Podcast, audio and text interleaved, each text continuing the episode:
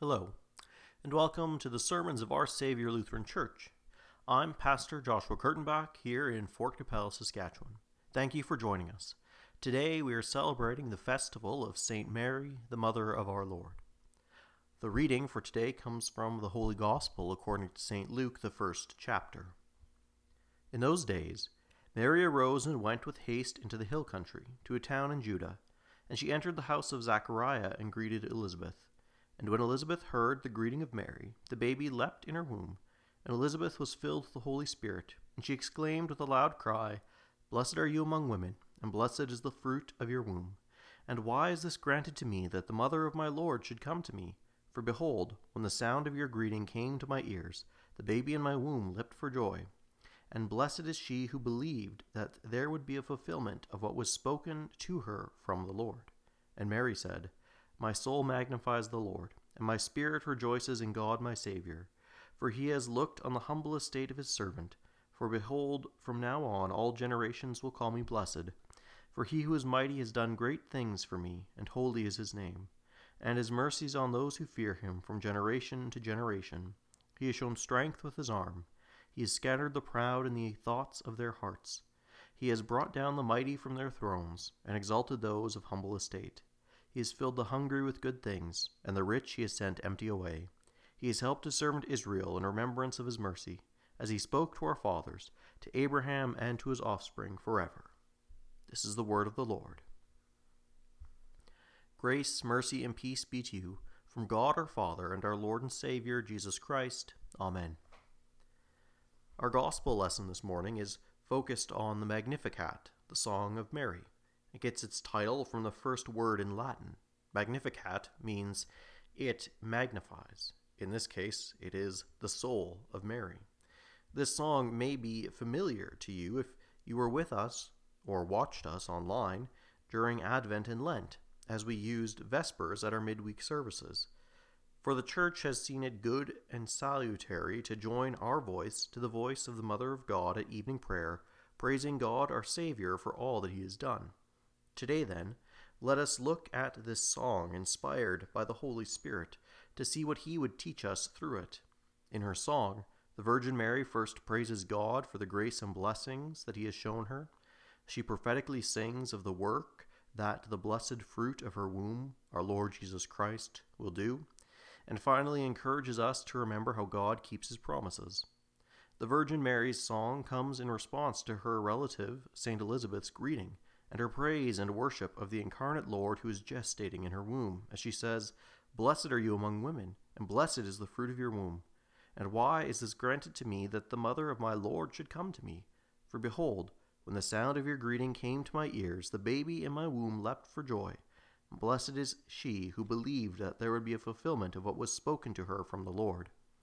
Elizabeth, by the illumination of the Holy Spirit, recognizes that her relative is not simply pregnant as any other woman, but rather that she is conceived by the power of the Lord while still a virgin. And more than that, she has no ordinary child within her womb, but it is the Lord Himself in the person of His Son. Yes, indeed, this makes Mary the most blessed of all women to ever have lived and ever would live. She occupies a unique place among all humanity, having the greatest blessing possible, bearing the incarnate Lord, bringing him into the world which he was coming into in order to save it from sin by his sacrificial death. This is most certainly true. But lest we think that she has done something to earn or merit this blessing, the Virgin Mother instead points us to God's gracious action, his act of pure grace, wherein he chose her to be the mother of his Son. She praises the Lord God with her whole life, for that's what it means for one's soul to magnify the Lord, and for their spirit to rejoice in God their Savior. She does this because God has looked upon her with his grace and favor while she was in a humble estate. That is, while she herself was poor and lowly. She was not from a well off family. She was not from a prominent city. Her betrothed was not a man of wealth. She was not the daughter of a king, or prince, or priest, nor of anyone that we would recognize as important. Neither did her life or actions merit this grace of God, for then it wouldn't have been grace. Rather, he chose her from among the poor and the lowly to be the mother of his son, without any merit or worthiness in her. She knows this, and so attributes all of this to God in his gracious work. There's no hint of self righteousness in her song. no words which would say that she deserved this blessing on account of her virtue. In fact, when the angel first appeared to her, she did not understand, and she, she was surprised by his message, not thinking herself worthy. Yet in faith, unlike Zachariah, her relative, she believed. And here in the song, she praises and credits God for everything she has received, praising Him for all His graces and gifts which He has showered on her by His mercy. Yes, all generations will call her blessed, and we do, not because of who she is in and of herself, but because of what God has done for her. For behold, from now on all generations will call me blessed, for he who is mighty has done great things for me, and holy is his name. We call her the Blessed Virgin Mary in praise of God, because he took this lowly daughter of Jesse and has given her a unique gift, so that her son will be the one to give his life as an offering for sin in the place of sinners. She recognized that God alone is the mighty one, who upholds the universe by his power, and who works in and through us according to his good and gracious will. He alone is holy, and in recognizing the blessedness of Mary, we recognize God's gracious action and mercy for sinners. We take great comfort in this, that the one who holds the unique position of being the Virgin Mother of our Lord incarnate has this purely by the grace and mercy of God. We take comfort that he chose her, though poor and lowly and despised, and in choosing her to be the mother of his Son, we learn how God does not respect persons. He does not regard highly the high and mighty, and those who claim to have done great things on their own, but rather he looks tenderly on the unworthy and those in low estate. This encourages us to believe that he will not reject us, poor and lowly ones, but graciously look upon us, whom he has drawn to faith, to keep us secure in his Son. From for his Son came for this twofold work, as the Magnificat tells us. He has shown strength with his arm. He has scattered the proud in the thoughts of their hearts.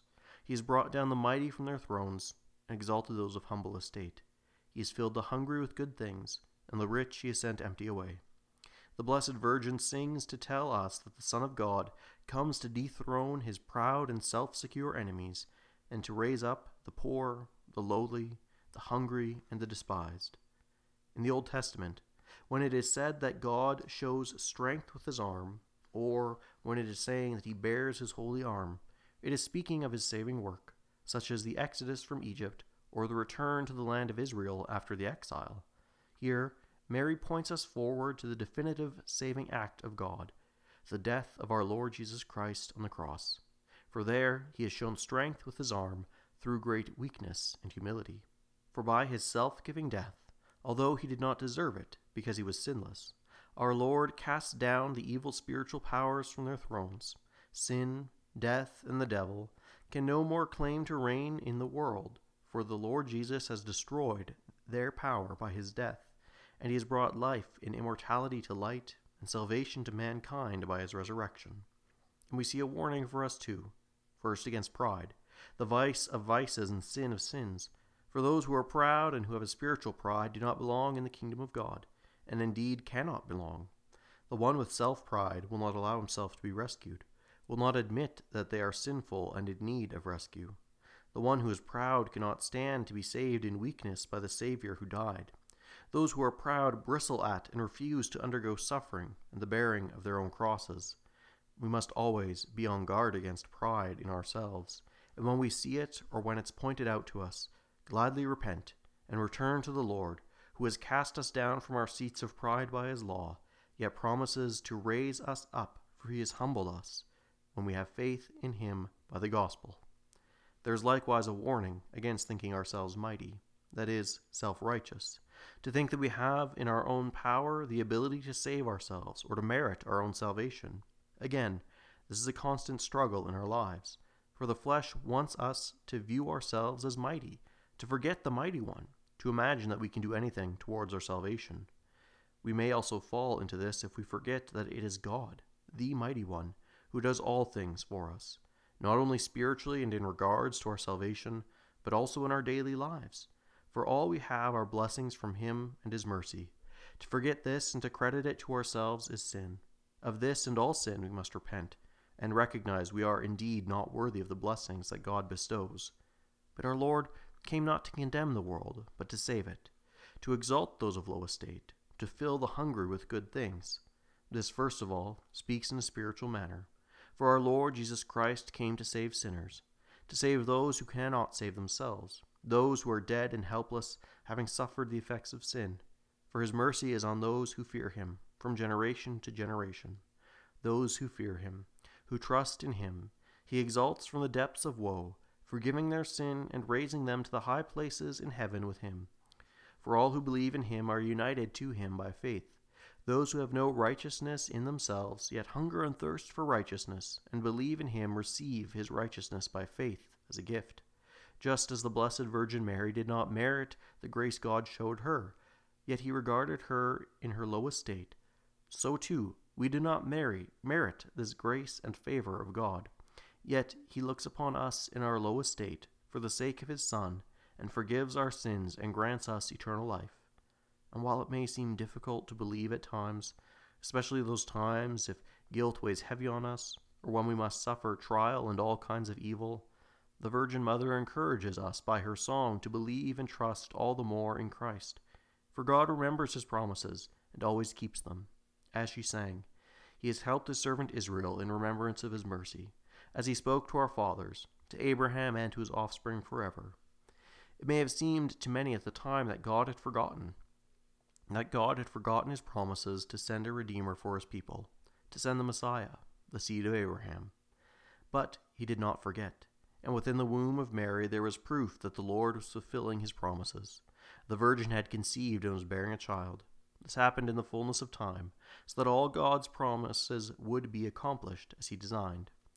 While many have, may have thought that God had forgotten, he was actively working in keeping his promises and bringing to fulfillment all that he promised our Lord Jesus Christ, when he gave his life as an offering for sin to make atonement for us.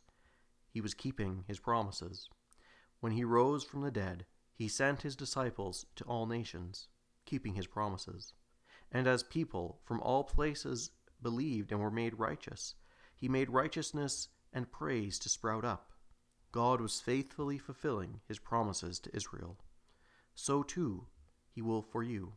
When the troubles of life, its cares and burdens, its ills and evils surround you, know that the Lord, who made his promises to you in holy baptism, to neither leave you nor forsake you, will keep them, and nothing, not even death, can separate you from him. By faith, you've been grafted into Christ, the seed of Abraham, and are made heirs of the promise.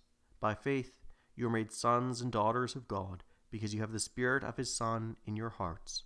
He will keep those promises to you, even when it seems that everything is falling apart around you. He will keep you by His merciful presence and comfort you by His holy word. Thanks be to God. Amen. And now may the peace of God, which surpasses all understanding, guard and keep your hearts and minds in Christ Jesus our Lord. Amen. Thank you again for joining us for this sermon. We pray that you would have a blessed week. May the grace of our Lord Jesus Christ, the love of God, and the communion of the Holy Spirit be with you always. Amen.